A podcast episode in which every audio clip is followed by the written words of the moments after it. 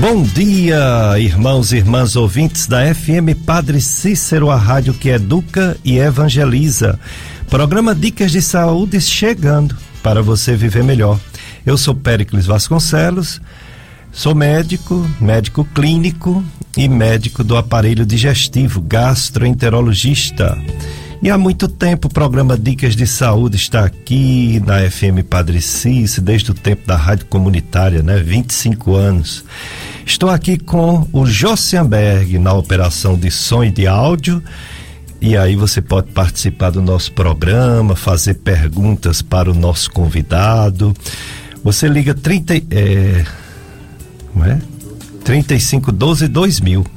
3512 2000 também é o telefone do WhatsApp. Se você quiser mandar uma mensagem ou uma pergunta escrita ou um, uma mensagem de áudio, você pode fazer isso que o Jossenberg recebe e passa para o nosso convidado de hoje.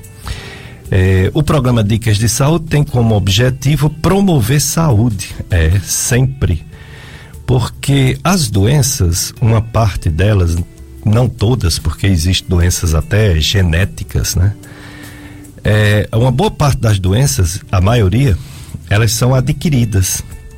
A pessoa diz assim: por que, é que eu sou diabético? Eu não era. Por que, é que eu tenho pneumonia? Eu não tinha. Por que, é que eu tenho uma doença no fígado? Eu não tinha. As doenças elas chegam nas pessoas. E a maioria chega por maus hábitos de vida. Por exemplo, alimentação errada, muita gordura, muito açúcar, muito doce, é, muita bebida alcoólica, cigarro, outros vícios e também a vida parada, a pessoa ficar da cama para cadeira, da cadeira para a cama. A vida parada, o sedentarismo, a falta de atividade física traz doenças. É. E quando a pessoa está doente, muitas vezes a atividade física bem orientada recupera a saúde. Veja como é importante. Chegou. Veja como é importante a atividade física na nossa vida. Outra coisa muito importante é a fé. A fé é fundamental. A fé da saúde mental e até física, né? Chegando já o nosso convidado de hoje, vamos já apresentá-lo. Olha aí, chegando nosso outro grande amigo, Cícero Roberto também, visitando aqui a casa em que ele fez parte durante muitos anos. É isso aí, os amigos. É, pois é, então qualidade de vida significa bons hábitos, bons, boas escolhas. Então quem escolhe se exercitar, quem escolhe a fé, quem escolhe a, a religião, quem escolhe a boa alimentação, tem mais chance de adoecer menos e quando está doente recuperar mais rápido. Então, esse, hoje, dia de hoje, a gente vai ter um, um assunto muito importante. Todos os assuntos, todas as campanhas têm sua importância, porque se você busca médico, faz exame, às vezes você descobre as doenças cedo. Mas nem sempre a doença é o grande problema, a doença já é a consequência. O grande problema da humanidade são as más escolhas. Então, esse programa de hoje é dentro de uma campanha, campanha Janeiro Branco, que fala sobre a saúde mental. É, precisamos falar sobre saúde mental com todo mundo para termos melhor qualidade de vida. Então, nosso convidado de hoje vai falar sobre tudo isso. Saúde mental, boas escolhas, fé, esperança, vai falar sobre até atividade física, porque ajuda, e vai falar sobre o nosso psicológico. Nosso convidado de hoje é um amigo de muitos anos. Conheço ele, não vou dizer que eu sou velho, mas conheço ele desde ele tinha seis para sete anos. e já participava aqui da rádio, viu? Com sete aninhos. Já participava aqui com meu filho, Pericles Filho, que hoje é psiquiatra. Vou apresentar o meu convidado. É o doutor, professor doutor Jair Rodrigues. É, ele é psicólogo formado pela Unileão. Ele é historiador formado pela URCA, é mestre e doutor em ciências da religião pela Universidade Católica de Pernambuco, com linha de pesquisa em Bíblia e é professor de psicologia da URCA, Universidade Regional do Cariri. Bom dia, Jair Rodrigues. Muito obrigado por ter aceito nosso convite. Bom dia. Bom dia, doutor Pericles. É um grande prazer estar aqui no teu programa. Bom dia a você que está acompanhando nesse momento a FM Padre Cícero. Que alegria estar aqui diante de um grande amigo de longas datas, como ele mesmo frisou, e hoje para falar sobre esse assunto tão fundamental, saúde mental, um assunto complexo, muito atual, muito necessário, e eu estou aqui à disposição de vocês, queridos ouvintes. Quero também agradecer a presença do Cícero Roberto, né, com a gente. Muito bem, o Cícero Roberto, ele foi o nosso é, operador de som, de áudio, de gravação, enfim, ele era fazia de tudo aqui na Rádio Padre Cícero e está aqui visitando e a gente agradece também sua presença.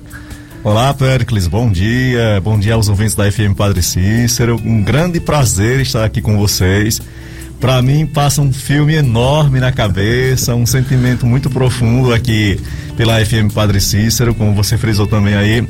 Um bom tempo passei aqui, quase 14 anos. Olha. Via educativa. Via educativa, fora é. comunitário, né? Aí dá uns 20. É. Exatamente. Eu estava falando aqui com o Josenberg daquele grupo de oração Dom Bosco. Ah, né? sim. Ele participa de um grupo de oração no Crato. E eu falando, eu lembro, a gente se conheceu lá, não foi no grupo Exatamente. Aí depois foi a rádio aqui, Padre, Padre Luiz Sampaio. É, nos convidou para a Rádio Padre Cícero, é, é, Comunitária Padre Cícero. É. Muitos Era anos. FM 92,5. Exatamente. Quando ficou um, um, ano, um ano e meio fora do ar, isso. Deu um vazio no coração da gente, hein? Foi, deu uma depressãozinha. Mas depois voltou como educativa, voltou muito depois forte. Depois da morte graças vem a, a alegria, Deus. né? O, o, nosso psicólogo, Jair Rodrigues, ele também foi diretor da Educativa Salesiano Padre Cícero há alguns anos, não foi isso, Jair? Exato, Padre. Foi do dia 10 de outubro de 2013 até o dia 17, aliás, dia 7 de abril de 2017. Olha aí. Então foi durante esse período. Então também fui, digamos assim, criado na FM Padre Cícero, na época também do, do Padre Luiz, e passamos por várias gestões né, aqui. E eu sou muito grato aos salesianos, né? Sou muito grato. Acho que todos nós aqui temos esse sentimento de gratidão, porque uma congregação que tanto através dos nossos serviços voluntários podemos também dar a nossa contribuição, mas receber também muito aprendizado, muita experiência. E essa é uma das grandes contribuições também que a experiência em igreja nos oportuniza, Pericles, porque faz com que nós tenhamos possibilidade de desenvolver nossas potencialidades. É, adotar e assumir valores, né? Sentido para a vida. E isso é saúde mental também. Com certeza, nós vamos falar muito. Você vai falar muito sobre isso, porque tem pessoas que a gente encaminha para psicólogo, que tem uma frase que ninguém questiona, mas o paciente tem medo. A gente diz: todo mundo precisa de terapia, todo mundo precisa de apoio psicológico. Aí o, o, paciente às vezes diz: mais uma vez eu tive uma má experiência com um psicólogo, porque é, eu falava muito das coisas religiosas, ele dizia que eu me penatizava, eu colocava muita pena e colocava muita penitência e colocava que tudo de ruim que acontecia era porque eu não sou melhor cristão. Quer dizer, existe uma concepção, não sei se isso é só superficial, sem aprofundamento, ou existe mesmo alguns psicólogos que infelizmente não utilizam dessa forte arma de ajudar as pessoas a ter qualidade de vida, que é a fé, a religião, não é isso? É verdade, Pericles. É, o nosso código de ética profissional nos exige que a gente não faça qualquer tipo de influência em relação a credos. Né? Entendo. Né? Doutrinas. Isso. Exemplo, o paciente não vai chegar no meu consultório e eu vou dizer, você pertença a esta igreja, aquela religião. Não. É, isso não interessa. Isso. Porém, hoje existem muitos estudos, inclusive, que mostram a profunda relação entre espiritualidade e saúde. Isso. Muitos. Tem sim. Eu a- Inclusive, é, é, pesquisas científicas médicas feitas por cardiologistas e pessoas até na UTI de hospitais. A recuperação dos que têm fé sendo mais rápido com a mesma doença do que a recuperação dos que não professavam nenhuma fé. Olha só. Então, é, inclusive recentemente eu tive a alegria de participar de uma banca de mestrado é, em que o mestrando na área de enfermagem na Universidade Federal de Alagoas apresentava justamente o estado da questão sobre esse tema, espiritualidade e saúde. E lá, não é, ele próprio enfatizava o tanto que de fato hoje muitos estudos pelo Brasil e fora corroboram essa relação profunda entre espiritualidade e saúde. E nesse sentido, a espiritualidade é também fonte de sentido para a nossa vida. Existem linhas correntes de psicoterapia, Dr. Pericles, que traz esse pressuposto como base da terapia. Por exemplo, a logoterapia, proposta sobretudo por Viktor Frankl, escreveu um livro por volta de 1946 intitulado Em Busca de Sentido. Veja, Viktor Frankl nos campos de concentração teve familiares ali mortos em relação a toda aquela situação do nazismo, da perseguição, e ele escreveu um livro em busca de sentido, onde ele vai justamente mostrar que o ser humano, sem uma estrutura de sentido para a vida, ele termina não tendo ânimo, vontade de viver. E é na espiritualidade que nós também buscamos isso. Eu vou trazer um dado rapidamente da própria antropologia, que o que faz o ser humano ser humano no sentido mesmo da diferenciação em relação aos animais, além da questão biológica, é também a inserção no mundo simbólico. É a capacidade de perceber além da physis, além da natureza, além do físico, do material. É isso que nos torna humanos e que nos humaniza, não é? Então, na área da, da, das ciências médicas também, o paciente não é uma doença, é uma pessoa, é um sujeito constituído em dignidade e que tem toda uma série de questões estruturais, psicológicas, que também precisam levar-se em consideração. Então você já sabe, quem está conosco é o psicólogo Jair Rodrigues, mestre e doutor em ciências de religião, professor da URCA, psicólogo com um conhecimento vasto e um, um conhecimento também entre as pessoas que o conhecem de uma, uma grande referência na psicologia daqui do Cariri. Jair Rodrigues está conosco. Então você liga 3512 2000 e faz sua pergunta. O tema é saúde mental, é qualidade de vida, é a campanha Janeiro Branco, a única campanha do ano que não fala de doença, fala de saúde, fala de prevenção, fala de qualidade de vida, né? Saúde mental e não de doença, que doença a gente fala realmente é obrigado a falar mesmo quando uma pessoa adoece, quer ouvir que se fale algo sobre sua doença. A curiosidade humana é demais. Mas falar sobre evitar a doença é mais importante. Por isso que a medicina baseada em evidência, ela questiona Outubro Rosa, questiona Novembro Azul, que diz que tira a qualidade de vida das pessoas, deixa as pessoas preocupadas demais. E eu acho que eles também exageram, porque descobrem às vezes cedo e dá chance de cura, né?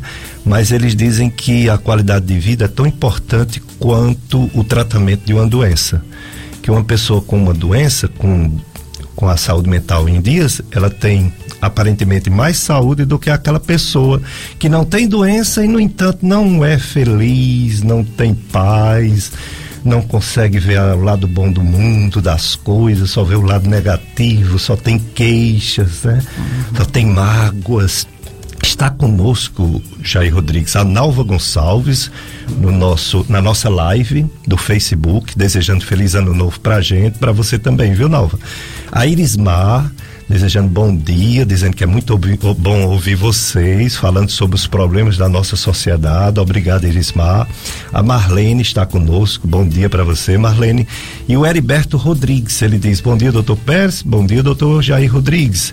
Quanto tempo? Estou te ouvindo e assistindo no Facebook. Muito bom. Obrigado, Heriberto. Então você pode fazer isso também. Você entra no Facebook e coloca FM Padre Cícero 104,5. Pronto você já fica nos assistindo, além da rádio. Se você quiser na rádio, você baixa o aplicativo se você mora longe, se, se o seu rádio não está com som legal, você baixa o aplicativo que escuta direitinho. Se uma pessoa mora longe e você quer que ela escuta esse programa, essa entrevista com o psicólogo Jair Rodrigues, você liga para ela e manda baixar o aplicativo Rádios Neto. Ou então entrar no Facebook, que ainda é melhor no Facebook FM Padre Cícero 104,5. Se quiser ouvir em outro momento, se quiser ouvir essa entrevista ou ver essa entrevista do Jair Rodrigues em outro momento, fica gravado no Facebook. Se não der nenhum problema técnico, a gente já não bota música para não ter nenhum problema técnico, né? Porque senão eles cortam a live. que tem que pagar os direitos autorais. Então a gente não bota música mais, a gente liga direto. Ah, não é, e eu dizendo aqui e o Facebook ouvindo. vamos driblar, vamos driblar o Face. pois é, então se não houver problema técnico, o, o a live fica fica aí gravado, ó. Já deu um probleminha, deu uma travada, mas volta já. Aí fica a live. E no, no rádio, na rádio, é só na hora que você está ouvindo. Embora a gente tenha como ouvir depois também o áudio, ó, já voltou a live, beleza. É, tem um, um, site do Tony Santos. Tony Santos é, é que faz o programa O Som do Brasil, domingo à tarde aqui na rádio está conosco desde o início da rádio Isso, também, desde também. o tempo da comunitária. O Tony Santos, ele tem um, um site que é o clubesintonia.com clubesintonia.com e um link do, do site do Tony é o Dicas de Saúde. Então ele deixa disponibilizado quatro entrevistas, quatro programas. Quando entra um novo, como o de hoje, aí tira o mais antigo. Aí fica né, muito tempo no ar, né? Fica no, no site clubesintonia.com. E tem nossas redes sociais tem os podcasts da Gastroclínica Vasconcelos no YouTube e tem o, o podcast do é podcast Dicas de Saúde, também no YouTube. E lá fica também gravado, mas é só áudio, né? Para nos ver, realmente tem que ser a, o Facebook. Então, os amigos que estão entrando, bom dia para todos. As festas religiosas ainda tem, graças a Deus, voltando, né? E com restrições ainda por causa dessa dessa variante, né? Essa Ômicron, que ela, se a, se a, a original, se se o coronavírus original passava para duas, três pessoas, depois foi diminuindo para duas, depois foi diminuindo para um, essa essa Ômicron pode passar para 15 pessoas. É muito mais contagioso, está aumentando os casos no Brasil, explodiu já na Europa, explodiu nos Estados Unidos. Agora, o lado bom da história é porque ela não é tão letal o doutor Pablo estava nos explicando domingo passado, quando o vírus, para sobreviver, ele faz uma, uma, muda, uma mutação, uma variação, ele tem o objetivo número um, sobreviver. Ele, ele perde um pouco aquela força de matar. Então essa é a vantagem de, das variantes. Elas são menos letais, porém são mais contagiosas porque eles querem sobreviver. Então eles fazem uma forma de se multiplicar mais rápido. Então vai acontecer uma grande onda de Covid-19 aqui no, no Cariri, aqui no Juazeiro. Aqui tudo é mais devagar. Aqui demora a chegar, mas vai chegar. É, Fortaleza já chegou, já está cheio os hospitais, tem essa outra, né, influenza, já está cheio os hospitais, as unidades de saúde e aqui está chegando. Viu? Tá chegando e vamos ter cuidado porque a gente disse que ela não mata muito, mas mata também. Uhum. Matou já a gente, a Ômicron e vai continuar sendo um perigo, principalmente para os idosos e para os que têm alguma doença. Festa de São Gonçalo Umari, Umari. Hoje, 16 horas, carreata com a imagem de São Gonçalo saindo do distrito São Pio X. São Pio X. 18 horas, hasteamento das bandeiras das comunidades. 18 e 30 novena. 19 horas, Santa Missa, celebrante Padre Acúcio Barros, reitor do Seminário São José no Crato. Noitários. Pastoral do Dízimo e Irmandade de Nossa Senhora do Perpétuo Socorro e convidados do setor 2, comunidade Santo Antônio e San... de Santana Galvão, bairro Monsenhor Carlos. É a festa de São Gonçalo Umari. Assunto de hoje: campanha Janeiro Branco, saúde mental. Nosso convidado, Dr. Jair Rodrigues psicólogo, mestre e doutor em ciências da religião, professor da URCA. Jair Rodrigues, psicólogo. Saúde mental É difícil definir. A Organização Mundial de Saúde, quando vai falar sobre doença, bota até a saúde mental dentro da definição. A definição de saúde e doença é bem longa. A saúde mental tem como os psicólogos definir, você pode definir para a gente o que é ter saúde mental? De fato a gente conseguir definir, por exemplo, num conceito, numa frase, Isso. é de fato bem desafiante, porque é um tema complexo, né? Mas eu vou aqui fazer duas referências. A primeira, o grande psicanalista chamado Contardo Caligares, escreveu um livro curtinho, mas muito profundo, bem interessante, chamado Cartas a um Jovem Terapeuta. Hum. Contardo Caligares é um psicanalista famoso, muitos anos. E ele dizia sobre saúde mental algo que eu quero destacar. Ele dizia que uma pessoa que tem saúde mental é uma pessoa que é capaz de deixar desabrochar suas potencialidades. A pessoa ela tem aquela condição de ser quem ela pode ser. Funcionalmente, em termos das funções psicológicas, da atenção, da memória, da saúde emocional. Então, ele diz: a pessoa que tem saúde mental é aquela que tem condição de deixar brotar, aflorar as suas potencialidades, suas capacidades. Tanto é que uma pessoa, quando ela está com alguma psicopatologia, ela vive um quadro que nós chamamos de disfuncionamento. Qual é a diferença de uma tristeza normal para uma tristeza patológica, por exemplo? É normal demais a gente, diante de determinados acontecimentos da vida, se entristecer, aquilo nos afeta de alguma forma, mas se por conta dessa tristeza eu não consigo mais estudar, eu não tenho mais apetite, eu não durmo bem, eu não consigo raciocinar bem, e isso vai durando as semanas, por exemplo, não é uma tristeza normal, isso precisa ser investigado. Então, se você observar o que é que está por trás disso, a ideia de que o processo de adoecimento psíquico tira do indivíduo a capacidade dele ser quem ele teria condição de ser. Então, esse ponto do contato Caligares eu chamo a atenção. Então, saúde mental não é um programa de protocolos que você simplesmente tem que seguir, que vale para todo mundo, né? Existem princípios básicos, né? Valores, é, condutas que vão nos ajudar a promover essa saúde mental. Mas cada pessoa é única no mundo e pode encontrar suas formas de ser no mundo que sejam realmente adaptativas, valorativas, funcionais. E aí o segundo autor que eu queria citar é um clássico, o médico e filósofo George Canguilhem. Ele escreveu um livro chamado O Normal e o Patológico. Um livro muito interessante para quem é da área da saúde, entender as nuances que estão por trás da questão do adoecer e do promover saúde. E o que ele coloca é que o âmbito da psicopatologia está muito relacionado a processos de descontinuidade e de estagnação. Vamos explicar. Uma pessoa que conversava com os amigos, saía, uma pessoa que trabalhava muito bem e agora está numa condição de estagnação. Parou. O ser humano não foi feito para estagnação, foi feito para o movimento. Tanto que a pessoa que passa ali muito tempo sem atividade física, ela tem, tem grandes chances de adoecer. É verdade. O corpo não foi feito para estagnação, para tal. Nossa mente também não. Então, por que, que muita gente também disfuncionou no tempo de pandemia? Porque também vivenciou processos de estagnação e começa a se perguntar sobre o sentido da vida, o que é que está fazendo aqui e tal. Então, a contribuição que eu considero muito salutar do Jorge Canguilhem é essa que, de fato, o processo de adoecimento está relacionado à descontinuidade e estagnação. Claro, descontinuidade de coisas boas, de qualidade de vida para a gente, evidentemente. Muito bem, então vamos para o nosso primeiro bloco de apoio cultural, Josenberg. Depois a gente volta com mais entrevista ao psicólogo Jair Rodrigues. Dicas de saúde, eu sou Péricles Vasconcelos, estou aqui com Josenberg falando das festas que não param, graças a Deus.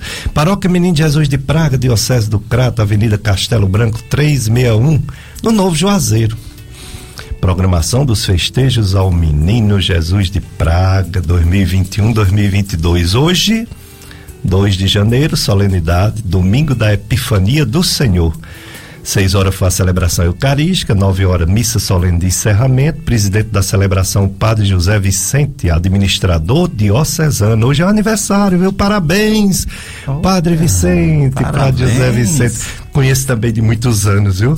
Padre José Vicente foi essa rádio, essa rádio comunitária que eu conheço ele. Um grande sacerdote. Oh, parabéns, viu, Padre José Vicente? Vai celebrar, vai ser o presidente da celebração da, do encerramento da festa Menino Jesus de Praga, hoje, agora, daqui a pouquinho, nove horas. Apresentação do príncipe e princesa da festa. E às quatro horas tem outra missa, que será presidida pelo padre Fabiano Duarte, que é o pároco da paróquia Menino Jesus de Praga. 17 horas vai ter a procissão solene do Menino Jesus de Praga, saindo da igreja matriz, percorrendo as ruas do Novo Juazeiro. 19 horas, encerramento da festa, bênção do Santíssimo Sacramento, queima das palhas do presépio e descerramento das bandeiras. Olha aí, festa do, da, da paróquia Menino Jesus de Praga. Pois é, tem também a posse é, do inspetor Padre Inácio, viu? Daqui a pouco a gente vai falar direitinho. Estamos com o psicólogo Jair Rodrigues. Ele é mestre e doutor em ciência da religião e é professor da URCA de psicologia. Daqui a pouco ele vai falar o local onde ele atende, onde ele faz atendimentos psicológicos, né? A clínica, tudo. Mas ele está falando sobre essa campanha Janeiro Branco Janeiro Branco é a campanha Saúde Mental. É, saúde mental que leva a qualidade de vida, quem cuida da mente cuida da vida, é isso aí. E conosco na live muita gente, graças a Deus. A Dodes do Crato, outra pessoa que eu conheço há muitos anos.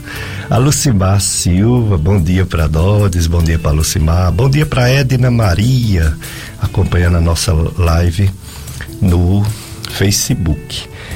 Doutor Jair Rodrigues, psicólogo e doutor em ciências da religião.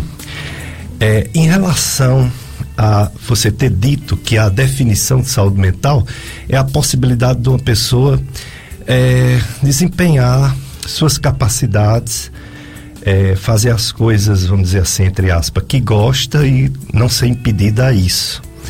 Mas ao mesmo tempo, a gente sabe que o, o ser humano vive em sociedade e aquela história dos direitos e deveres, né?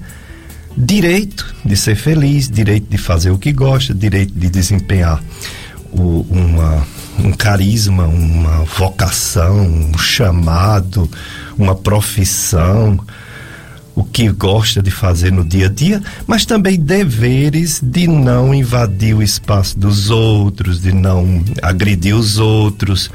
Então, se saúde mental é fazer coisas que gosta para ser feliz, como fica esse equilíbrio com os deveres dos, dos cidadãos? Que muitas vezes a gente só quer nossos direitos, não quer nossos, não queremos deveres.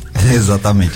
Tem que se ter um cuidado, Péricles, inclusive porque nós teve, temos uma sociedade em que se prega muito o tema da felicidade Isso. como algo que eu tenho que portar quase é. como que um carimbo para ser aceito socialmente. Primeiro e um egoísmo, né? Um egoísmo muito grande.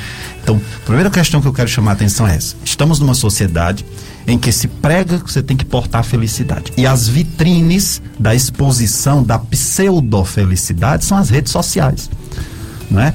Então você tem que estar tá ali o tempo todo mostrando que está feliz, que sua vida é maravilhosa, etc. E isso é adoecedor buscar mostrar sempre para o outro que eu estou feliz o tempo todo, demonstra infelicidade e causa infelicidade, tá certo? É, no que diz respeito à questão do conceito de saúde mental, de fato, se a gente entender a saúde mental como essa capacidade de fazer sempre tudo aquilo que eu gosto o tempo todo, na verdade isso também é adoecedor, porque ninguém tem condição de fazer sempre, o tempo todo, sempre o que gosta e buscar isso o tempo todo vai trazer algum tipo de prejuízo de disfuncionalidade. Muitas vezes a gente tem que renunciar algumas coisas agora para ganhar mais lá na frente. Quero comer uma comida muito gostosa agora e aquela impulsividade, às vezes já relacionada a um quadro de ansiedade, vou lá como daqui a pouco a conta chega. Uhum. Daqui a pouco eu tenho que pagar um preço, inclusive em relação ao meu adoecimento físico. Ou então também. você sai com sua família. Aí você quer o seu prato favorito uhum. para ser feliz. Aí sua esposa quer outro prato. Aí seus uhum. filhos querem outro. Aí você vai ter que se adaptar. Você é. não vai comer só o que você gosta e deixar eles a ver navios. exatamente, exatamente. E esse debate é longo, os gregos já falavam sobre isso, o tema do hedonismo, como as pessoas adoecem quando colocam simplesmente o prazer desmedido, não é? sem escrúpulos, como base para a sua existência. Então isso também é adoecedor. Agora, quando o Canguilhem fala sobre o conceito de saúde mental, é, ele fala realmente de uma outra coisa. Ele fala sobre a capacidade do indivíduo de ser quem ele tem potencialidade para ser. Mas esses conteúdos, as opções, o que isso precisa ser muito bem escolhido. Você falou no início do programa algo muito interessante. As escolhas. As escolhas. Então, ele fala, ele não fala dessas escolhas, do que você está escolhendo, embora o que você está escolhendo pode ajudar a promover saúde ou instigar a formação de doenças físicas, psicológicas, né? Que a gente nem faz tanto essa distinção assim, porque, de fato, o sujeito adoece de forma integral, mas é, a grande questão é essa. É que uma pessoa, quando ela não tem saúde mental, ela tem vários impedimentos de desenvolvimento de suas potencialidades. Agora, muito cuidado com aquilo que você escolhe. Nós não podemos deixar de lado que também nós vivemos numa sociedade de consumo. E eu posso atestar, Pericles, que uma das coisas que tem contribuído muito para o adoecimento psicológico é a inserção num consumismo desenfreado. Por quê? Vamos a, analisar isso. Olha, uma pessoa que compra exageradamente, e quando eu falo compra, consumir, eu não estou falando só daquela compra que você faz numa loja. Nós vivemos numa sociedade em que nunca se teve tanta propaganda. Nada contra, claro, estou falando do exagero que se tem das vozes de comando, compre, compre como fosse uma condição para felicidade. Aí você tem que trabalhar mais, você precisa sustentar um padrão de vida que às vezes para uns é considerado quase que a base existencial. E aí, aquele discurso, eu tenho que trabalhar muito para dar qualidade à minha família. Aí os filhos vão crescendo sem qualquer assistência, com grande propensão a desenvolver também transtornos psicológicos. Enfim, esse é um dos pontos. A falta de sentido, as dificuldades de convivência conjugal, amigos. Então, volto ao ponto principal: as escolhas. Então não caiam nesse discurso de que para você ter saúde mental, você deve fazer, deve buscar o máximo de prazer possível, sem critérios, sem escrúpulos, sem, porque isso é adoecedor. Muito bem, isso é muito importante, até porque o conceito de pecado está justamente nisso, né? De você querer só o seu prazer pessoal, sem ver a coletividade, sem ver as consequências do que faz, né? Então, se pecado, que é tão questionado pela sociedade moderna, não deixa de existir porque Deus é, é o mesmo ontem, hoje e sempre, um deles é justamente só querer fazer o bem a si mesmo, né? É o egoísmo. E aí, bem rapidinho, uma observação interessante. É, estamos numa emissora católica e tudo. Como disse, como psicólogo, a gente não diz seja desta igreja ou daquela. Mas entrando no universo da religião, olha, você citou a questão da Bíblia, né? Do, do, a religião, a espiritualidade e tal. E eu quero destacar que o, essa concepção do chamado pecado original, né? Entrando no tema da teologia, tem um ensinamento para a vida interessante, independentemente de, da igreja, da religião é, que é as pessoas entendem que é como se o primeiro pecado fosse qual? A desobediência. Mas todo pecado é uma desobediência. Quer saber qual foi. né? E os grandes exegetas, estudiosos da ciência do texto, né, ensinam que o primeiro pecado foi quando o ser humano decidiu por si mesmo o que é o bem e o que é o mal. Ou seja, eu que digo o que é bom e o que não é.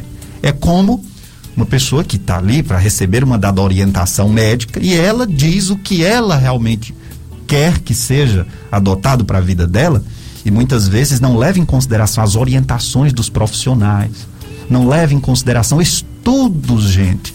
Então, a pessoa está ali, fuma bastante, existem várias evidências né, dos prejuízos que fumar traz, mas a pessoa insiste, continua não é? E muitas vezes deixa de lado uma série de consequências, então decide por si mesmo o que é que vai me trazer essa felicidade. E na verdade, por mais que sejamos sujeitos livres, mas nós não podemos deixar de levar em consideração a palavra, o ensinamento dos religiosos, dos profissionais da saúde, dos nossos professores, né? Quantas vezes a gente paga um preço altíssimo por não ter ouvido aquele conselho do papai, da mamãe, do, do professor, do médico, muitas vezes do psicólogo. Então, gente, nós precisamos ter essa abertura para acolhermos e absorvermos aquilo que pode nos ajudar a ter essa qualidade de vida. É verdade. Professor Jair Rodrigues, psicólogo. É, acompanhe na FM Padre Cícero nessa sexta-feira, próxima sexta, né? Dia 7 de janeiro, 17 horas, 5 da tarde, a solene celebração eucarística e posse do novo inspetor para a congregação salesiana do Nordeste. É o padre Francisco Inácio. Será diretamente da Basílica Nossa Senhora Auxiliadora em Jaboatão, Recife.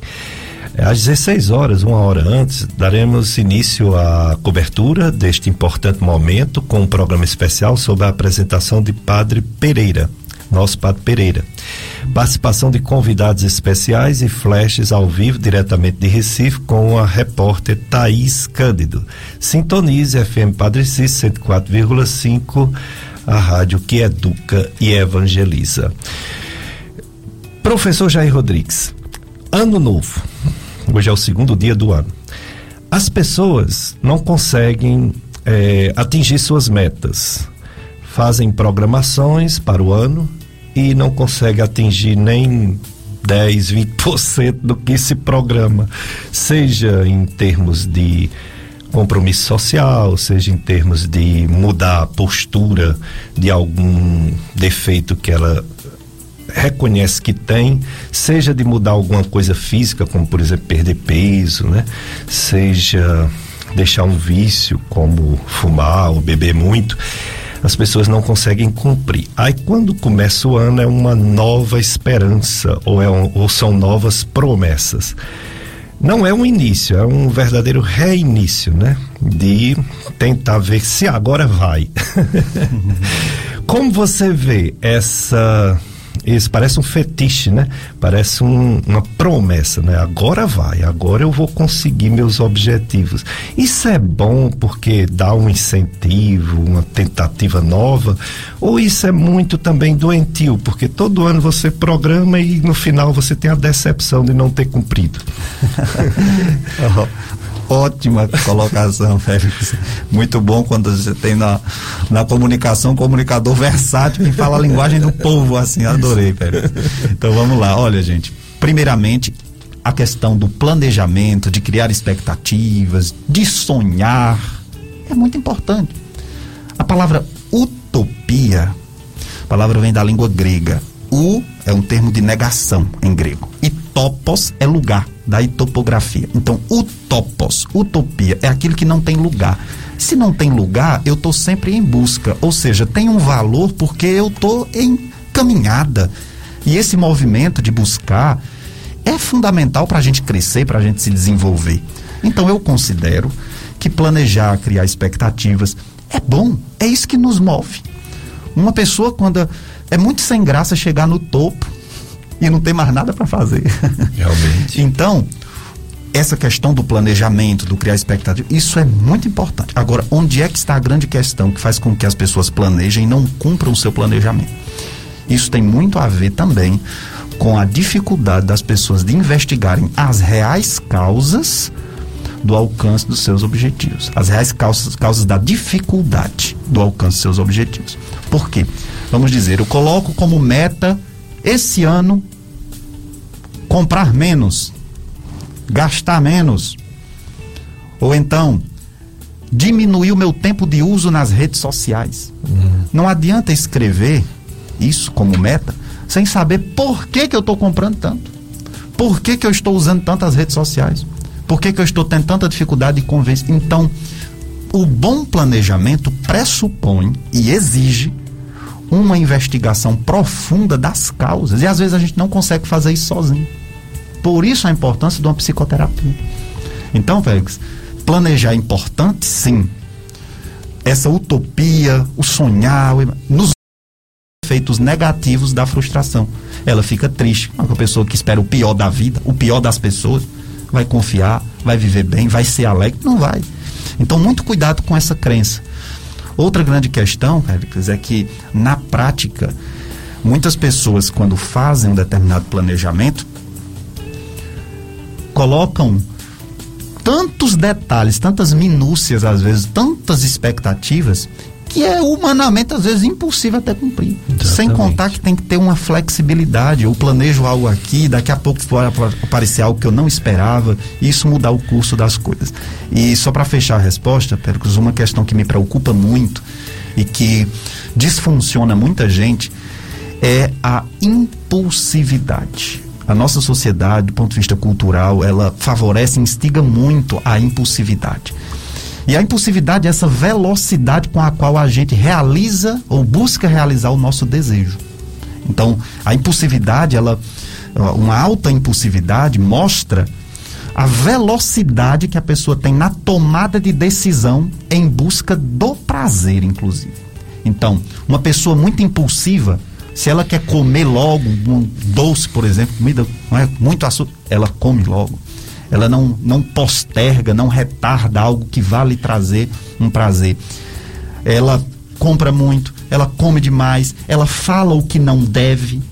Aquela pessoa que pensa e já diz logo. E nós temos que ter muito cuidado com isso. Ela não cumpre direito seus compromissos. Ela é desorganizada. E, e, e, não vamos assim, achar que uma pessoa só é impulsiva quando tem um transtorno mental. A impulsividade ela é instigada na nossa cultura até porque existe toda uma base também econômica por trás. Quantas pessoas compram o mercado se movimenta em função também desse impulso, né? Aquela questão de eu instigar você a se animar com algo e de repente ali você. Então, a impulsividade é o que me preocupa muito. E o que leva também as pessoas muitas vezes a não conseguirem cumprir determinados planejamentos determinadas promessas, é a dificuldade no controle dos seus impulsos. E o que é que contribui para a pessoa ter um padrão elevado de impulsividade? Trabalhar demais. Entende? Dependendo, claro, também das condições desse trabalho, mas em geral, trabalhar muito. Uma pessoa se torna mais impulsiva também quando ela não sabe lidar com uma das coisas mais importantes que tem para um ser humano hoje, que é lidar com a falta lidar com a falta. É verdade. Por que, que muita gente também disfuncionou no tempo de pandemia? Porque agora teve que se deparar com a falta. Não pode mais fazer aquela viagem que queria. Não pode mais estar tá comendo como queria, saindo, fazendo tanta coisa. Agora você vai lidar com a falta. E aí, quando a pessoa tem muitos excessos e a impulsividade leva ao excesso, excesso de comida, excesso de festas, excesso de bebidas e tantas coisas, muito excesso, a gente tem a frase, o excesso ele esconde falta. E eu diria mais, eu diria que o excesso ele desvela a dificuldade do sujeito de lidar com a falta. E se paga um preço altíssimo quando você não sabe lidar com a falta. Uma pessoa, por exemplo, tem um, tem um patamar econômico muito elevado, mas ela vai ter que lidar com a falta. Ela pode ter o dinheiro do mundo todo, ela vai ter que lidar com a falta. E às vezes tem pessoas que, quando ganham mais, adoecem mais, inclusive psicologicamente, porque vão ter mais dificuldade de lidar com essa falta. Porque querem tudo na hora que quer, do jeito que, é, que, que imagina que tem que ser. Então, desde crianças, se você quer ajudar seu filho, sua filha, você de modo geral quer também saúde mental, aprenda a lidar com a falta. Já aí nos passa uma técnica para lidar com essa falta? Não existe técnica. Existe minha capacidade de me expor a isso e perceber eu não posso ter tudo na hora que quer. Então a gente falar disso, é tocar diretamente na promoção da saúde mental. Porque as pessoas hoje adoecem porque não sabem lidar com a falta. É isso mesmo, é, é, Jair Rodrigues, psicólogo, falando sobre o Janeiro Branco, campanha, saúde mental. Você pode ligar, você pode fazer pergunta. 3512 2000, 3512 2000 também é o WhatsApp, você pode mandar mensagem. É, a, a Osana Ribeiro, ela tá dando bom dia pra gente, pra você também, Osana. Edna Maria também. E a Maria Socorro, ela diz, ela pede um alô para todos da Vila Mirage, admiramos vocês, Jair Rodrigues é grande amigo, ah. Elaine é, é Socorro Melo da Vila Mirage. Muito bem, é, Elaine, Maria Socorro, todos da Vila Mirage. Um bom dia para vocês, um ano novo, né? Um ano cheio de graça, de bênçãos, de pouquíssimas doenças, né? De saúde, de realizações para todos que fazem a Vila Mirage, distrito de Caririaçu. Rifa-se entre amigos e devotos do Santo Deus Eterno, uma moto zero quilômetro, Fan 160 mais 25 prêmios extras em prol da construção do Santuário Santo Deus Eterno. O sorteio acontecerá no dia 20 de janeiro, logo após a missa do Padre Cícero, e será transmitido ao vivo pela página do Facebook do Santo Cruzeiro Serrinha. Os 25 primeiros prêmios serão sorteados. Logo após, os bilhetes retornarão à urna para o sorteio da moto. A transmissão ao vivo pela rádio Tataíra Facebook e YouTube. Organização Inácio Rodrigues e Padre Erivano. Vamos para mais um bloco, Jossenberg, de apoio cultural. Depois a gente volta com mais entrevista ao psicólogo Jair Rodrigues, Saúde Mental.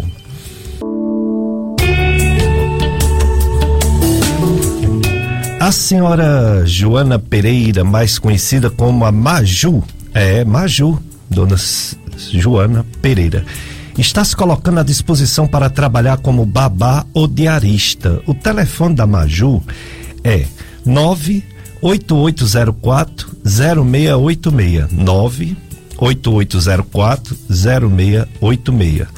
A Maju, que é a dona é, Joana Pereira, ela trabalha como babá ou diarista, certo? Então, quem tiver alguém que esteja pressando, ou você mesmo que esteja pressando, entre em contato, é só ligar. 8804-0686. 8804-0686. Vamos dar oportunidade para a Maju trabalhar. Trabalhar é bom, dignifica, é muito bom. Pois é, estamos aqui nesse dia, segundo dia do ano. 2022, o pessoal dizia que 2022 seja melhor que 2021. Diga, é pouco. é pouco. É. Vamos dizer assim, que seja melhor que 2019, aí é bom. É. Não é? Porque é 2020, 2021, essa pandemia foi uma coisa séria, né? E ainda está sendo, né? A gente tem medo. O número de mortes no Brasil, a média é só 97. Só não, né? Porque 97 mortes é triste mas é, só está nesse número, abaixo de 100, por causa dessa confusão que houve o hacker né, no, nos dados do, do, do, Ministério da Saúde e da Comunicação. Acredita-se que ainda há mais de 100 mortes dia no Brasil. E uma média de 8 mil, mais de 8 mil casos novos. Está aumentando, aumentou 138% em duas semanas o número de casos novos. Se as mortes não estão aumentando, estão diminuindo, os casos da doença estão realmente aumentando. Aqui no Juazeiro, que é o que mais nos interessa, porque a gente mora aqui, claro que a gente se interessa pelo que está acontecendo na África, nos Estados Unidos, na Europa, mas aqui são os nossos, são os nossos amigos, nossos irmãos, nossos parentes nossa convivência, a gente sabe que faz é, oito dias que não morre ninguém, graças a Deus, no Juazeiro do Norte, segundo a, o boletim epidemiológico da Secretaria de Saúde de Juazeiro. Mas tem cinco pessoas internadas no hospital com a doença grave e tem oito pessoas em, em isolamento domiciliar. Portanto, 13 pessoas com Covid-19. Semana passada eram 17, está diminuindo um pouquinho, né? 24%, mas em casos novos, uma média de 11 casos semana. Semana passada eram 10 casos dia. A média por dia, né? 11 casos todo dia ou 10. E também a questão da internação, que tem uma média de duas internações semana passada e aumentou para cinco. Olha aí. Parece que está chegando a Omicron. No Ceará todo, houve um aumento de mortalidade de 14 dias, 46% mais de mortes em todo o estado do Ceará. Aqui no Juazeiro, aqui no Cariri, não está acontecendo esse aumento de mortes, mas está acontecendo no estado. A gente sabe que essas variantes elas chegam primeiro em São Paulo, é, Rio e Fortaleza, por causa dos aeroportos internacionais, né? Aí depois ela torna-se comunitária, aí vai pegando. Aí o pessoal vai para Fortaleza e traz, né? Então tá chegando aqui também. Infelizmente tá. A maioria dos, dos governantes estaduais eles desistiram do Réveillon, mas não todos. Teve Réveillon em algumas capitais, pela questão econômica. Mas os cuidados tem que ter, porque a doença não acabou e, e como se não bastasse, ainda tem a outra gripe, né? A influenza H2N3, que está aí também, muito mais frequente atualmente do que a Covid-19. Não é totalmente livre de risco de morte, está acontecendo já mortes da H2N3 e também da A, influenza A. Olha aí, três gripes ao mesmo tempo: Covid-19, influenza A e H2N3. O que está lotando as unidades hospitalares, as unidades de saúde e os hospitais. Então vamos ter cuidado, pessoal, usar máscara. Eu sei que é desconfortável, mas evita doença evita doença e às vezes evita a morte, porque você pega esse vírus e você vai levar para quem? Seu avô, sua avó, seu pai, sua mãe. Os filhos, as crianças se pegarem, leva também pro pai, pra mãe, pro avô, pra avó. Então a gente tem que usar máscara, a gente não pode ficar muito juntos ainda. A gente tem que ter muita higiene, né? Muita higiene pessoal para ver se não pega tanto esse vírus. Estamos com o psicólogo Jair Rodrigues, é muito bom as informações dele. Eu vou fazer uma pergunta para ele, que geralmente quando eu faço uma pergunta para um convidado, eu, eu, eu sou um pouco egoísta. Eu, a pergunta me serve. É uma dúvida que eu tenho, sabe? Mas me serve e serve também para o ouvinte a resposta. Essa daí, essa agora que eu vou fazer, não me serve não, serve para o ouvido. Por quê? Porque eu sei a resposta. Eu vou lhe perguntar por que, que a, a sessão terapêutica psicológica é importante. Eu digo que sei porque eu tenho uma esposa que é psicóloga e eu percebo que às vezes eu estou com uns pacientes há mais de ano passando remédio para algum problema psicológico ou psiquiátrico e quando faz a terapia com ela, melhora mais do que o remédio. Isso eu sei. Isso eu sei. Como também sei que alguns não melhoram com a terapia só. Tem que ter remédio também. Agora eu quero que você diga pro povo. Por que é que, primeiro, é importante, e segundo, o que é que faz um psicólogo que transforma a forma de pensar da pessoa que está fazendo a terapia? Olha aí, pergunta maravilhosa. Quero começar dizendo que as pessoas têm aquele estigma, ainda algumas pessoas, embora isso tenha mudado, mas aquele estigma de que psicólogo e psiquiatra é sempre para quem tem algum transtorno mental. E não é verdade isso. Exato. A busca pelo autoconhecimento é extremamente importante. Como que eu vou aprender a lidar com uma realidade que eu não conheço? Como eu vou lidar comigo mesmo se eu não me conheço bem? Então, uma das importâncias do processo de psicoterapia é o autoconhecimento. E às vezes é necessário coragem para isso, viu? Porque vai acessar assuntos que são dolorosos, assuntos que mexem mesmo com a estrutura emocional. Mas, enfim, tem uma importância muito grande. Então, vamos citar quais são os principais pontos de contribuição da psicoterapia. Primeiramente, o desabafo. Isso por si mesmo tem uma importância muito grande. É em psicologia, o que não vira palavra vira sintoma. E desabafar com um profissional que vai ter um retorno do que desabafar com um parente que pode magoar alguém ou com um amigo, uma amiga que sai, sai saindo por aí falando o que você disse, os seus segredos para os outros. Exatamente. Quantas pessoas estão tristes e escuta alguém dizer: "Ah, isso é falta de Deus". Ora, não é discutir o mérito da questão se está sendo, se não está sendo. Mas como é que chega isso para uma pessoa que já está sofrendo? Quer dizer, é culpa dela, então ela vai se sentir pior às vezes. Não é que não seja importante buscar Deus, mas entenda, às vezes você diz uma determinada coisa que chega para uma pessoa que está numa condição de sofrimento como algo desrespeitoso. Até. Claro. Então tem que ter muito cuidado com isso. Então, primeiro, o desabafo. O desabafo por si mesmo já é muito importante.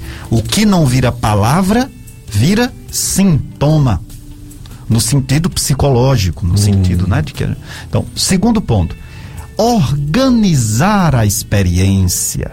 Quando você está numa sessão de terapia, você vai organizar o que está acontecendo com você. Então, observe, Pericles, que se você está passando por uma condição de sofrimento, entender de onde vem esse sofrimento, analisar em termos proporcionais até que ponto é minha responsabilidade, até que ponto é responsabilidade do outro, isso já ajuda muito. Eu encontro muitas vezes pacientes que vêm totalmente desorganizados aí sai fazendo análises desproporcionais. É tudo culpa minha, nada na vida presta, tudo dá errado. Eu nasci foi para sofrer. E começa e a gente vai analisando, olha, isso aqui aconteceu dessa forma, talvez tenha relação com tal evento. Você poderia agir dessa forma e tal. Então você vai organizando a experiência do paciente para ele entender e isso por si mesmo já alivia muito. Então essa é a segunda contribuição, organizar a experiência. Terceira, investigar as causas daquele sofrimento psicológico. Investigar as causas, de onde vem. E aí existem fontes diversas. Aquilo que eu escutei do pai e da mãe, de bom ou de ruim, o que eu vi no ambiente familiar, a minha formação cultural, crenças desadaptativas que eu alimentei, aqui eu não estou falando da crença religiosa, mas aquelas ideias e regras que a gente coloca que muitas vezes precisam ser questionadas. Exemplo, preciso ser perfeito no que faz para ser aceito pelo outro. Isso é um, uma crença ansiogênica é, gigante, quer dizer. Por que que para ser aceito pelo outro eu tenho que mostrar perfeição no que faço? Será se eu venho de um ambiente familiar muito rígido? Eu cometi um erro, meu pai e minha mãe me punia severamente e eu desenvolvi essa, essa crença? Isso tem que ser questionado. É. O, a outra grande contribuição é investigar as causas do nosso desejo as causas do nosso desejo. O que, que ao final das contas nós estamos querendo? Identificar e enfrentar os medos e preocupações que a gente tem. Muita gente foge. E aí vive aquilo que uma música antiga dizia: não trabalha muito para camuflar, esconder os problemas, não enfrenta. E a terapia ela vai te fazer se deparar com os temas que a gente insiste em colocar debaixo do tapete. Por isso que às vezes é um processo também doloroso. Aí observe, daquela música antiga que dizia: Não posso parar, porque quando paro eu penso, e quando penso eu choro. É. Não posso parar, que quando paro eu penso, quando penso eu choro. Ou seja, Legal. as pessoas não param às vezes para refletir sobre a vida, encarar os problemas. E a terapia oportuniza isso. E vou colocar uma outra contribuição: o chamado aconselhamento psicológico. Aqui vai uma observação. As pessoas, uh, algumas pessoas dizem assim: Psicólogo não dá conselho. Psicólogo não orienta. Ele está ali para lhe ouvir. Vamos analisar essa, essa fala. Psicólogo está ali para lhe ouvir puramente. Ele não vai interferir em nada. Você vai falar, você vai ser ouvido pronto. E eu quero dizer que na psicologia existe uma diversidade do que nós chamamos de abordagens terapêuticas. Bem de forma simples e objetiva, vou explicar isso para o nosso ouvinte. No grande grupo das abordagens, que são o que? As formas de trabalho, existe ali uma teoria, que é o conjunto de ideias que aquela dada corrente tem, que vai oportunizar uma forma de trabalho. A teoria e a metodologia caminham juntas. Então o que, que acontece? Existem abordagens que são não diretivas. É realmente aquela abordagem que o psicólogo ele vai mais lhe ouvir, lhe fazer questionamentos que não são qual, qualquer, não é qualquer questionamento, são questionamentos que têm um fundamento psicológico muito importante e oportunizará o paciente elaborar, encontrar caminhos. Tem sua validade, tem sua importância. existem as abordagens chamadas de diretivas, que são aquelas em que o psicólogo também vai lhe ouvir, vai analisar, mas ele vai dar devolutivas relacionadas com as percepções que ele está tendo com base na experiência do indivíduo, na ciência psicológica, etc. São as abordagens como a TCC, que é a terapia cognitivo comportamental, a análise do comportamento, são exemplos de abordagens diretivas. Eu não estou falando aqui de grau de importância, porque a gente respeita toda a diversidade de abordagem e, e tem realmente sua importância a diversidade. Isso. Mas terapia tem muito, Pericles, de conexão, confiança, às vezes vale mais do que uma abordagem. Às vezes vale mais do que a abordagem. Eu sentir-me à vontade para falar sobre a minha vida. Você pode ter um psicólogo que é doutor em terapia cognitivo comportamental, mas se não tiver, vou usar a linguagem bem popular, se não tiver aquela química, se eu não é. me sentir bem, não me sentir acolhido, não vai, não, não, não vai para frente, né? E eu gostaria de chamar a atenção que a gente tem às vezes se fala muito, né, que ah, aquela abordagem serve para determinado problema, aí não serve para aquela. Isso, de fato, existem estudos que mostram isso, tá? Existem, por exemplo, no caso do autismo, a terapia ABA. Existem muitos estudos e evidências né, é, empíricas que demonstram a efetividade, a eficácia da terapia ABA para o tratamento de pacientes com transtornos do espectro autista. A terapia ABA está mais para psicanálise ou está mais para o comportamento? Não, ela é análise comportamental aplicada. Então ela mais é uma abordagem comportamental. Ela Entendo. não é uma abordagem psicanalítica. Entendo. Não é. E, e nesse sentido, é, existem sim abordagens que é, vários estudos mostram eficácia para determinado tratamento, determinado tipo de transtorno, como se ter a terapia ABA para o caso do espectro autista, mas o mais importante numa terapia é a pessoa sentir essa confiança, essa abertura com aquele profissional. E claro, aí sim vão entrar as orientações, as investigações das causas. Isso leva muito tempo. O medicamento, por mais que tenha sua importância, e tem mesmo, o psicodiagnóstico, eu não sou o tipo de psicólogo que relativiza a importância do diagnóstico. Porque alguns dizem assim, não, porque o diagnóstico rotula. Fulano é depressivo, então você vê como é, é o depressivo. Ora, eu não vou concordar que a pessoa vai ser resumida a um diagnóstico, mas nem por isso vou deixar de dizer que o diagnóstico é importante. Claro. Uma coisa não invalida a outra. Lógico. Não é que meu paciente é a doença, não. Mas, ao mesmo tempo, a gente tem que entender que aquele conjunto de alterações comportamentais fazem parte de um padrão que você vai compreender que disfunciona o paciente e existem várias pessoas com aquele padrão. Então, em resumo, Péricles, eu posso dizer que psicoterapia é um trabalho investigativo, leva, demanda tempo, demanda coragem perseverança, enfrentamento das situações problema, cujas funções são essas: desabafo, estruturação de experiência, aconselhamento, investigar as causas, enfim. Então daria um programa inteiro sobre isso e a gente não esgotaria. Inclusive o psicólogo, ele deve para ter uma boa prática profissional e de vida também fazer terapia, não é isso? Também, também nós somos instigados. Por quê? O bom terapeuta, ele não é formado apenas na universidade. A pesquisa acadêmica é importante, a leitura dos textos, tudo isso. Mas você, Pérez, como grande profissional médico, sabe que é a experiência clínica que faz o profissional. É. Não que ele não tenha que ter leitura claro. constante, atualização. Teoria. Tem que ter.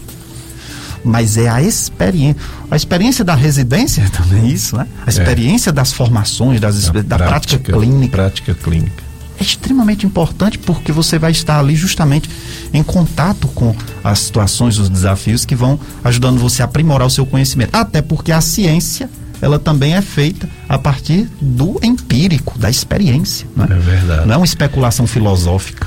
É verdade. O, o, deixa eu ver aqui quem é está na live, depois eu faço a pergunta. A Maria Max, Maxilene, bom dia para você. Maria Maxilene, Eliane Alves, bom dia. Joãozinho, João Borges, bom dia. Ele está desejando feliz ano novo pra gente, viu? Oh, feliz João ano novo também, João Borges. A você e sua família, viu, João? É, assim, Jair Rodrigues, não vou generalizar, mas já falei e vou falar de novo. Tem psicólogos que relativizam não só o diagnóstico médico, mas a psicofarmácia, ou seja, os medicamentos, e como a religião, como fonte, arma de recuperação de problemas né, bem profundos na vida da pessoa. E isso às vezes assusta o povo. Como é bom estar diante de um psicólogo que não relativiza coisas tão científicas, né? Como diagnóstico médico, medicamento e a, a força da fé. Exatamente. Vamos dar aqui alguns exemplos para a gente mostrar mais ainda a importância disso para os nossos ouvintes. Imagine que um paciente está com a apresentação de sintomas da depressão maior. não sente mais prazer, desesperança, choro frequente, risco de suicídio, risco de suicídio e vai para um profissional que não relativiza a questão diagnóstica, não faz uma investigação profunda. Pode, por exemplo, prescrever um medicamento que, se for um caso de transtorno afetivo bipolar, dependendo da medicação utilizada, ele pode sair do polo da depressão e ir para o polo da mania. É. E aí?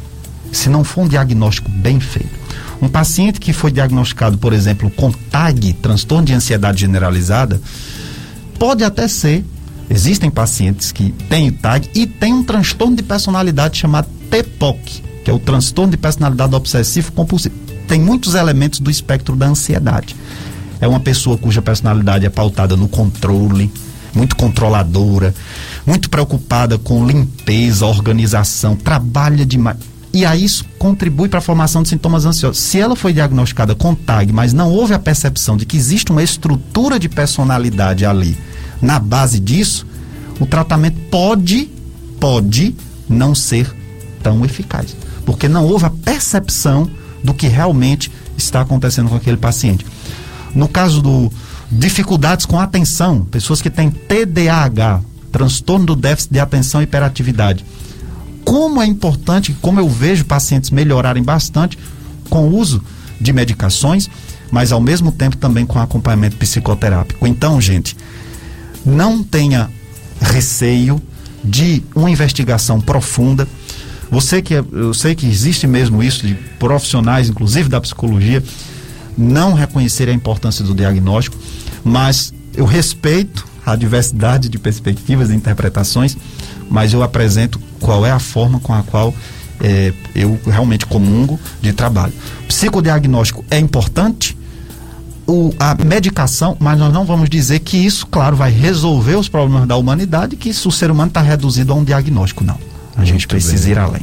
É verdade. Aqui uma psicóloga dizendo que você é um excelente profissional, profissional explicações coerentes e didáticas. um grande abraço. Essa nós conhecemos. Cícera, sim, um abraço, sim, saudades, viu? Maravilha, um grande abraço, querida. Jair Rodrigues, psicólogo, você falou aí de uma coisa que não é propriamente uma doença, mas que pode se transformar. Uma coisa humana, ansiedade. Ansiedade é até bom. É na ansiedade que você fica mais atento, como diz no popular, no, os jovens diz, se liga.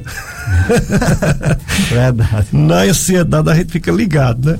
Tá ligado? Tá ansioso. Ansiedade é bom, porque na ansiedade você presta mais atenção, né? Isso. Tem mais é, é, foco no que tá fazendo, né? Uhum. Concentração. Mas a ansiedade em excesso, aí ela pode se transformar num transtorno para a saúde mental, não é isso? Então, como ansiedade, ansiedade todo mundo tem e transtorno de ansiedade algumas pessoas desenvolvem, não é isso? Isso, muito bem colocado. É, ansiedade, de fato, todo mundo tem. Isso que você citava é uma das características do estado de ansiedade, que é o quê? O estado de alerta. Isso. Por isso a pessoa fica mais atenta, um estado de alerta. Alguns que têm transtorno de ansiedade desenvolvem a hipervigilância. Então, fica muito atento esperando que algo ruim possa acontecer a qualquer momento. Um dos fatores que a gente usa para diferenciar a ansiedade normal da ansiedade patológica é é comum e normal a gente ficar um tanto ansioso, preocupado, com medo de algo que realmente é potencialmente perigoso. Isso. Tá?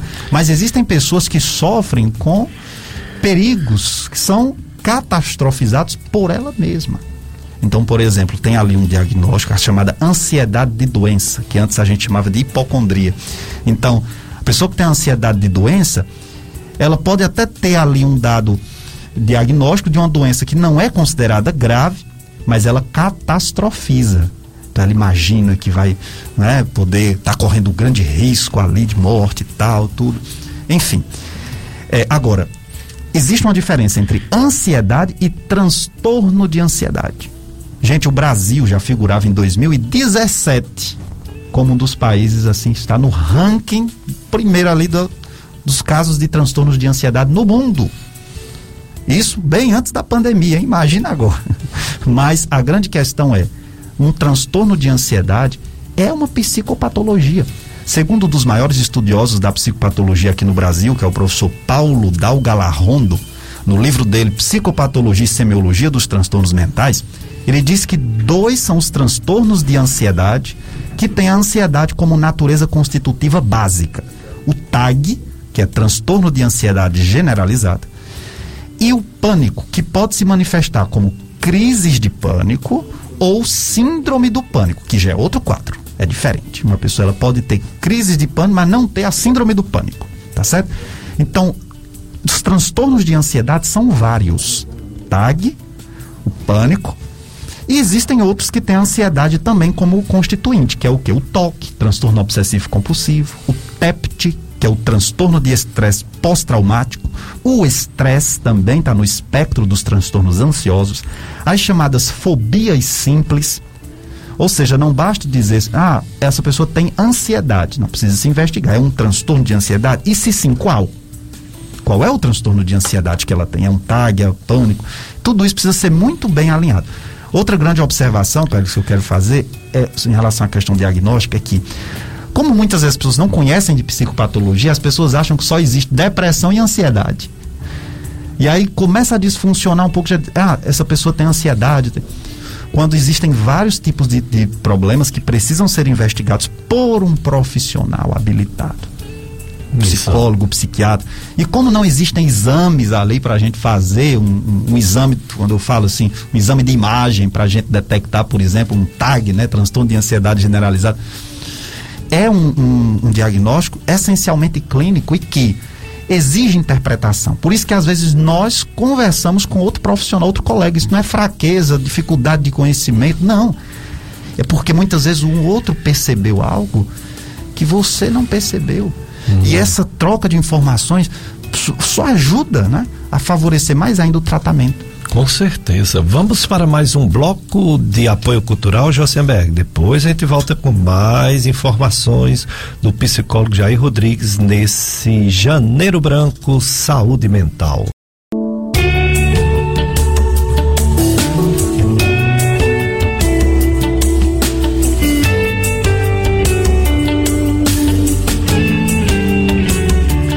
Dicas de Saúde, FM Padre Cícero, a rádio que educa e evangeliza. Eu sou Péricles Vasconcelos, médico clínico do aparelho digestivo. Estou aqui com Josiamberg, é operador de som, de áudio, entrevistando o psicólogo Jair Rodrigues. Jair Rodrigues, ele é professor da URCA, é doutor em ciências das religiões e veio falar sobre esse janeiro branco. Janeiro branco saúde mental, qualidade de vida, é, promoção da saúde mental, que é a saúde que mais importa. Uma pessoa pode ser doente feliz e outra pode ter saúde física e não ser feliz, né? Existe essa essa, essa comprovação clara que a gente vê, nós médicos, nos hospitais, a gente está diante de diversas pessoas doentes, mas tão felizes. No entanto, a gente sai, chega, chega na, na nossa casa, no, na nossa vizinhança, nos nossos convívios sociais e vê pessoas que estão passando por problemas, estão tão tristes, né? Parece que aquelas pessoas do hospitais, algumas estão mais felizes. Quer dizer, a saúde mental ela é tão ou mais importante do que a saúde física, não é isso, Jair Rodrigues? Psicólogo. De fato, de fato. Nós, seres humanos, somos sujeitos de sentido e também nos fazemos na palavra, na forma como a gente também entende as experiências. E a gente precisa realmente buscar avaliar a forma que eu estou pensando, encarando a minha, uh, as pessoas, né? interpretando a mim mesmo, me ajuda ou me atrapalha? Existem pessoas que pensam muito negativamente sobre si mesmo, não tem saúde mental, uma pessoa que o tempo todo é ali se punindo, se autoculpando, não é? é? Se menosprezando, se comparando com as outras pessoas e se vendo como inferior. Então muitas vezes precisa procurar ajuda. Né? Pessoas com baixa autoestima, né? pessoas que têm dificuldade em resiliência. Os problemas vêm e a pessoa não encontra ali alternativas. Às vezes pensa em sair dessa vida porque não encontra alternativas. Né? Enfim. É verdade. Antes de fazer a próxima pergunta, vou complementar falando sobre essa pandemia, porque os números tem, tem gente que diz assim, contra os números ninguém, não há contestação, né? Ninguém contesta. Então, o que está acontecendo no Brasil é um pouco diferente do resto do mundo. O, nós temos uma redução de mortalidade significativa, mas estamos começando a ter um aumento de casos é, e que preocupa, né? Preocupa. Em relação à vacinação, embora ela tenha sido provavelmente a grande arma para diminuição da mortalidade de casos, ela caiu muito nos últimos tempos porque há já uma dificuldade de se vacinar, muita gente recusando. Não sei como é que uma pessoa tem mais medo de vacina do que da doença Covid. É uma coisa que às vezes não cabe no, no, na, na mente de pessoas que é da área de saúde, né? Tudo bem que a vacina tem efeitos colaterais, tudo bem que raramente a vacina pode dar alguma coagulação, mais, mais é, é, engrossar o sangue, mas o risco de uma vacina causar trombose, que já aconteceu, é menor do que, por exemplo, o cigarro.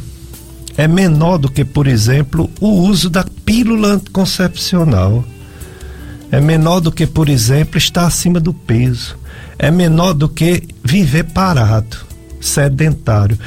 Então tem gente que não se preocupa em fazer exercício, está acima do peso, fuma, mulheres que tomam pílula e fica com medo de tomar vacina. Não tem lógico uma coisa dessa. Se a vacina ela salva, né? Porque ela evita, evita a doença, diminui os casos graves e a morte. Não 100%, mas lá no Israel saiu uma pesquisa agora é, Israel é referência por dois motivos. Primeiro, porque começou as vacinas muito cedo lá. E segundo, porque ela tem uma população parecida com o Ceará e dá para fazer umas comparaçõezinhas né, de um país assim que é menor, né? E que abrange mais gente em vacinação, justamente por ser menor. E lá no, no, na Israel saiu um estudo dizendo que de cada quatro pessoas que está hospitalizada com Covid-19, formas graves, né? Porque está hospitalizado, três não são vacinados e um vacinado da terceira dose, da dose de reforço. E três não tomaram a dose de reforço por algum motivo. Recusou, não deu tempo. Então não tem comparação. Ah, mas a vacina não era para curar? Não, vacina nunca curou sarampo, catapora, é, papeira, hepatite. Ela diminui bastante a doença e principalmente os casos graves. Mas acabar uma doença, vacina não acaba. A única doença que a vacina acabou foi a varíola no entanto, ela pode voltar, tanto que está tudo guardadinho que se um dela voltar, aplica de novo. Ela diminuiu a poliomielite, que é a paralisia infantil, mas não acabou. Também qualquer coisa, se aumentar no mundo, volta tudo de novo, embora está sendo vacinado todo mundo. A vacina, ela diminui, ela controla as epidemias, mas não acaba. É a mesma coisa que está acontecendo com essa doença, que provavelmente a gente vai ter que ficar fazendo de seis, seis meses por muitos anos no mínimo uma dose de reforço por ano. Mas é melhor do que nada. Ruim foi o primeiro ano, né, que não tinha vacina e a consequência do primeiro ano foi o segundo ano e a gente teve muitas mortes no primeiro e no segundo ano, justamente pela falta de vacina. E diminuiu essas mortes, embora os casos pelas variantes estão aumentando. O Brasil resiste em dezembro o menor número de mortes desde março de 2020, desde quando pegou, que começou em março, não foi? Uhum. Pois desde março, o menor número de mortes por mês é agora. É agora. Quer dizer, efeito, número um, da vacina, e número dois, infelizmente, de quem pegou a doença né, e morreu ou então sobreviveu. Portanto, isso precisa sempre ser dito para que as pessoas tenham consciência e agora ainda mais com essa questão da vacina em crianças. Eu sei que é um assunto delicado, os pais têm medo, mas olha, mesma coisa da trombose. Raramente uma criança tem uma complicação com vacina. Já existem estudos, não no Brasil, mas dos Estados Unidos e da Europa, de crianças vacinadas. Raramente elas têm uma reação forte de ir para o hospital. Não tem registro ainda de morte por vacina. No Brasil, pode ser que já tenha fora, mas não no Brasil. É, não está aqui não no Skype. Ah, tá, tá. Peguei aqui as perguntas dos ouvintes. É, exatamente. Mas, é, se você colocar que quase 200 crianças morreram no Brasil e não tem registro ainda de uma morte por vacina. Ah, mas não foi vacinada crianças. Foi sim, houve os testes, houve alguns testes é, em crianças. E também os números de países vizinhos né, e da Europa, sem mortes. Então, é justificável vacinar crianças. Vamos ter um coragem. Nós não vamos expor as crianças a uma coisa ruim, muito pelo contrário. Vacina é coisa boa. Reação pode ocorrer, mas não são reações fatais. E tem que vacinar mesmo. E graças a Deus que tem agora vacina para crianças. Depois vai vacinar até menos dessa idade estipulada, viu? Vai, a vacina é para todos, para todos mesmo. Bom, chegando pergunta para o nosso psicólogo Jair Rodrigues. Se uma pessoa está tonta, seria um problema psicológico? Interessante, né? A pergunta, tontura nem sempre é uma doença física orgânica. Às vezes é, né? Mas às vezes é psicológico, não é, professor Jair Rodrigues? Exatamente. Existem situações que sim. Pessoas que têm, por exemplo, transtorno, algum tipo de transtorno de ansiedade. O caso do TAG. Mas é muito comum você encontrar esse sintoma também em pacientes que têm crises de pânico e a sensação psicológica é a da falta de controle. Estou perdendo controle, controle de mim mesmo. E começo a ficar, às vezes, até preocupado com esse sintoma. E pior mais ainda, porque a ansiedade é um tipo de problema que quando você se preocupa mais ainda com ela, você só vai piorando. Por isso que cabe muitas vezes aceitar a ansiedade, compreender o que está deixando a pessoa ansiosa para buscar melhorar. Agora, o que é que eu oriento a essa ouvinte? Procure uma ajuda profissional. Comece por uma investigação médica, tá? para que o médico possa fazer essa avaliação. Se houver uma, um indicativo da possibilidade de, se de ser um problema psicogênico, ou seja, de origem psicológica, então provavelmente será encaminhado para um psicoterapeuta, um psicólogo. Jair Rodrigues, psicólogo. Uma filha de Deus da cidade do Crato, ela diz que o filho tem nove anos e todo dia, quando está chegando a noite, começando a escurecer, ele começa a chorar. Fica com muito medo. É algo patológico, Jair Rodrigues? Primeiramente, precisa ser bem investigado para a gente poder entender se realmente se trata de uma experiência patológica. Mas eu posso lhe dizer o seguinte: é muito, mas muito comum as crianças desenvolverem vários tipos de medos, medos muitas vezes disfuncionais, acreditar em coisas que não existem na realidade objetiva. Né? E o anoitecer pode estar relacionado para esta criança ao quê? A uma escuridão que lhe sugere desamparo, desproteção, quem vai me acudir, quem vai me socorrer num determinado momento, ou imaginar seres assim, não é? mitológicos, bem da imaginação. Então precisa entender o que é está acontecendo. Uma orientação assim indispensável sobre isso. Não tenha medo de falar com a criança sobre o medo dela. Os pais não podem, não devem de forma alguma dizer, não, não tem motivo para você ter medo, não, não tenha medo não e pronto. Não, gente. Tem que entender o que está se passando com essa criança. Então escute. Se ela diz, eu tenho medo do escuro, pergunte o que, que você imagina que pode acontecer no escuro. E não vá já dizer, não, isso aí não acontece, é coisa da sua cabeça. Deixa a criança falar para que você entenda o que está acontecendo. Depois que ela falar e você compreender, aí você vai orientar. Você vai orientar. É, o, quero partilhar aqui bem rapidinho uma questão. Fui surpreendido essa semana com o meu filho de 5 anos dizendo, falando sobre o medo da morte. Olha só. Ah, papai, porque eu vou ficar sem papai, sem mamãe? Como é que vai ser quando eu morrer? Olha, criança de 5 anos, gente, que nessa fase, inclusive, a criança se questiona porque ela vê os animais morrendo, né? O gatinho, o cachorro. E os pais, o que é que muitas vezes fazem, Pérez? Fogem do assunto. Entendeu?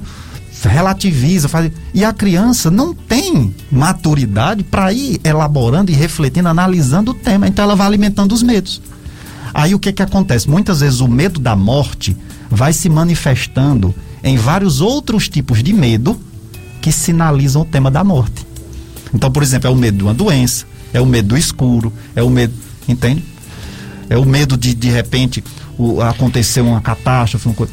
Então, assim, é preciso deixar a criança realmente falar. No caso do meu filho, assim, eu vou falar aqui de modo pessoal, não que você tenha que fazer a mesma coisa, mas uma das questões que contribuiu naquele momento foi falar da espiritualidade. Isso. Que existe. Ah, no, no meu caso, claro, eu posso falar aqui porque foi a minha experiência pessoal. No caso, eu fui falar sobre a espiritualidade, sobre a, a, a, dentro da nossa crença, do nosso sistema familiar, a vida né, após a morte, Deus como pai também, mãe, tudo. Então, assim, é, eu vi como foi importante isso. E aí você vai inserindo muitas vezes esse aspecto simbólico e, e, e real, claro, né? E a criança vai se sentindo, às vezes, também muito mais segura, vai fortalecendo sua fé e tudo. Mas isso, eu não estou dizendo que digamos assim, você tem que acreditar nessa igreja, naquela. Eu estou falando que, mais uma vez, você vê a importância da espiritualidade. E para a criança, no caso, no, para o meu filho, foi muito importante falar sobre aquilo. Quando ele terminou de falar, não nem interromper, escutar detalhadamente tudo o que ele pensava sobre a morte e tal. E interessante que só isso já foi suficiente, inclusive, para que ele se aliviasse. Tanto que eu achei, fiquei até emocionado quando ele disse assim: Ah, papai, agora eu tô bem. Agora Legal, eu tô bem. Muito bom. Ah, gente, eu fui, eu confesso que o psicólogo aqui foi dormir com os olhos cheios de lágrimas. É, eu, eu acho assim que as religiões, que quase todas uhum. que acreditam na vida após a morte, quase todas, né? Uhum. Quase 100%. É, fazem, elas são muito confortantes, confortadoras para as pessoas, uhum. porque é a nossa realidade, é a morte para todos, inclusive nossos parentes com mais idade. Uhum. Pode ocorrer morte numa pessoa jovem, não no idoso, mas geralmente a gente perdeu algum parente de mais idade, né?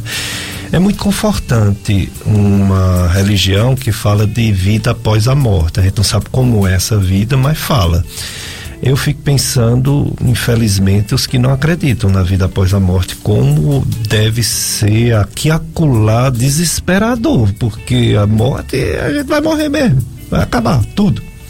Então é muito difícil não, não ter esse, esse consolo, esse conforto não é? Mas deixa a religião para lá, né? a religião é boa para cada um, mas é. se for no coletivo tem gente que acha ruim, né? Falar.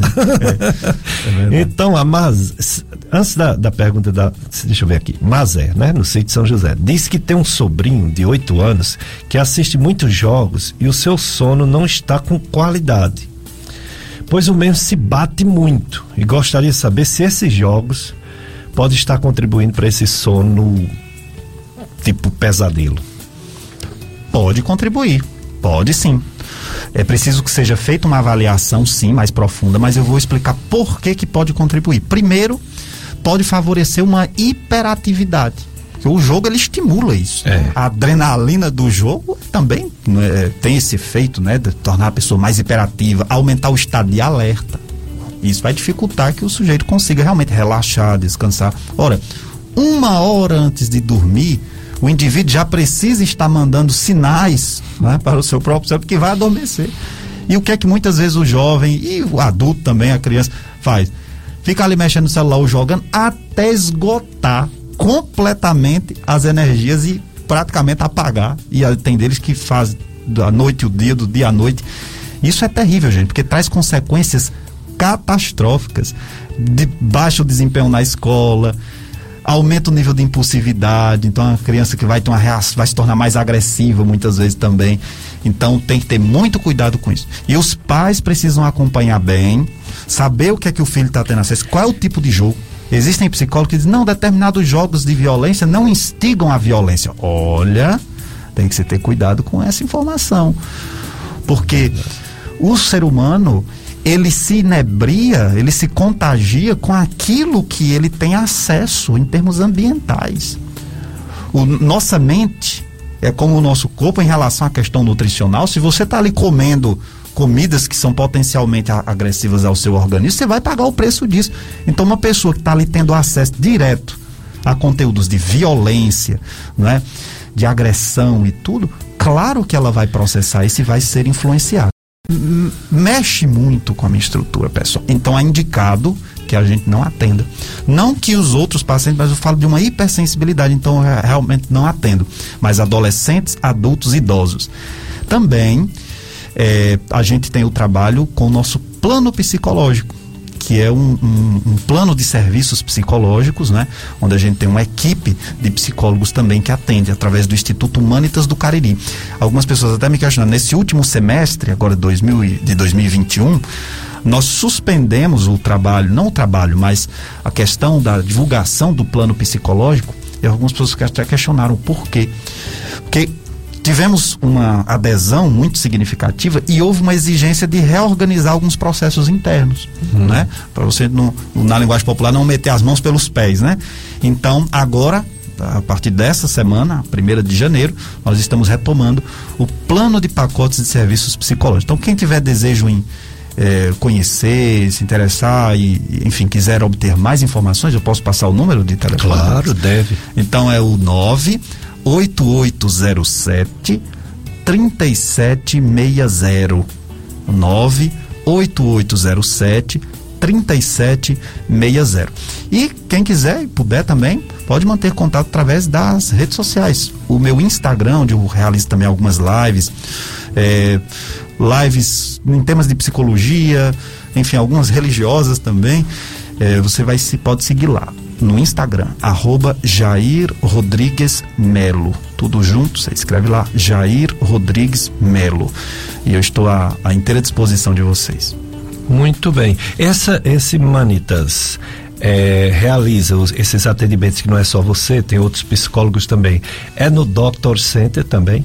Pronto. No momento, nós realizamos esse atendimento nas clínicas credenciadas dos profissionais. Ah, não é só Doctor Center, não. não. É cada profissional no seu lugar. Isso, aí nós temos no Pátio Cariri, nós temos no Central Park, enfim, tá? Entendi. Então, é, quem desejar obter informações pode entrar em contato com esse número 98807 3760. Muito bem. Jair Rodrigues, eu quero agradecer sua presença. Cícero Roberto, meu amigo, quero agradecer sua presença também. Jair Rodrigues, o que dizer para o, o quem está lhe ouvindo agora, está passando por alguma dificuldade, alguma perda, seja pessoal, seja com um filho, com um parente, seja uma perda de, de morte, ou seja uma perda por doença, né? Porque doença dá em nós uma sensação de, de perda, né? Que perdeu a saúde que falar? Qual a palavra de um psicólogo para quem está enfrentando um problema e não está nesse momento com saúde mental? Primeiramente, eu retomo Victor Frankl, quando dizia: o sofrimento deixa de ser sofrimento quando ganha um sentido. E o sentido não é uma invenção, é uma descoberta, fruto de um mergulho profundo naquela experiência. Estão falando de maneira simples Primeiro, permita-se ajuda. Se você está enfrentando um determinado problema, passando por um luto, você não consegue elaborar bem aquilo, não encontra alternativas ou formas de lidar, procure uma ajuda profissional. Psicólogo, psiquiatra. É, e não só. Porque muitas vezes a gente tem um aconselhamento de uma pessoa, de um religioso, né? E sai tão aliviado, sai tão bem muitas vezes, né? Mas o acompanhamento profissional é extremamente importante. Agora, ao mesmo tempo também, se permita conversas com familiares, com amigos, sair de um nível de embotamento elevado, a pessoa ficar fechada ali no seu mundo. Converse, faça atividade física, Tire os seus momentos de relaxamento, seus momentos de oração, de lazer, não é? Isso não significa dizer negar o sofrimento. Quando a gente fala no luto, é preciso se enfrentar, elaborar e viver esse luto. Mas eu vou viver como? De qualquer jeito? Só trancado num quarto? Eu posso piorar. Determinados problemas pelos quais a gente passa, dependendo do que você faz, você ou piora ou melhora.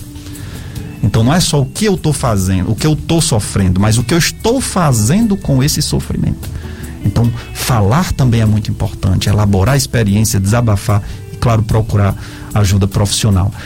E, para fechar, o tema do sentido, como o, Fran, o Victor Frankl fala, se eu estou sofrendo e eu encontro naquele sofrimento um sentido para ele, fruto de um mergulho profundo naquela experiência, então isso já promove um certo alívio porque eu começa a entender que talvez esse sofrimento me ajude, me ajude a ser uma pessoa melhor, não do que o outro, mas para o outro e para mim, né?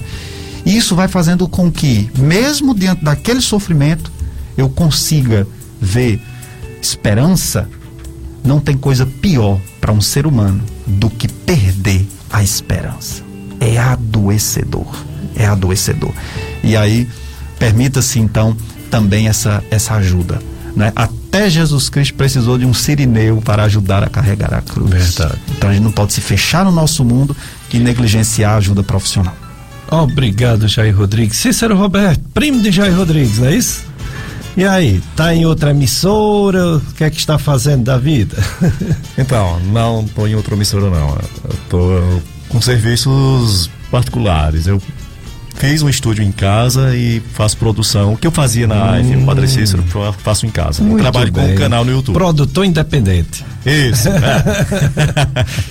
muito obrigado por sua presença e feliz 2022. Viu? A todos nós, Péricles, muito obrigado e a todos os ouvintes também, feliz 2022 com as bênçãos de Deus. Que bom. Vocês vão ficar.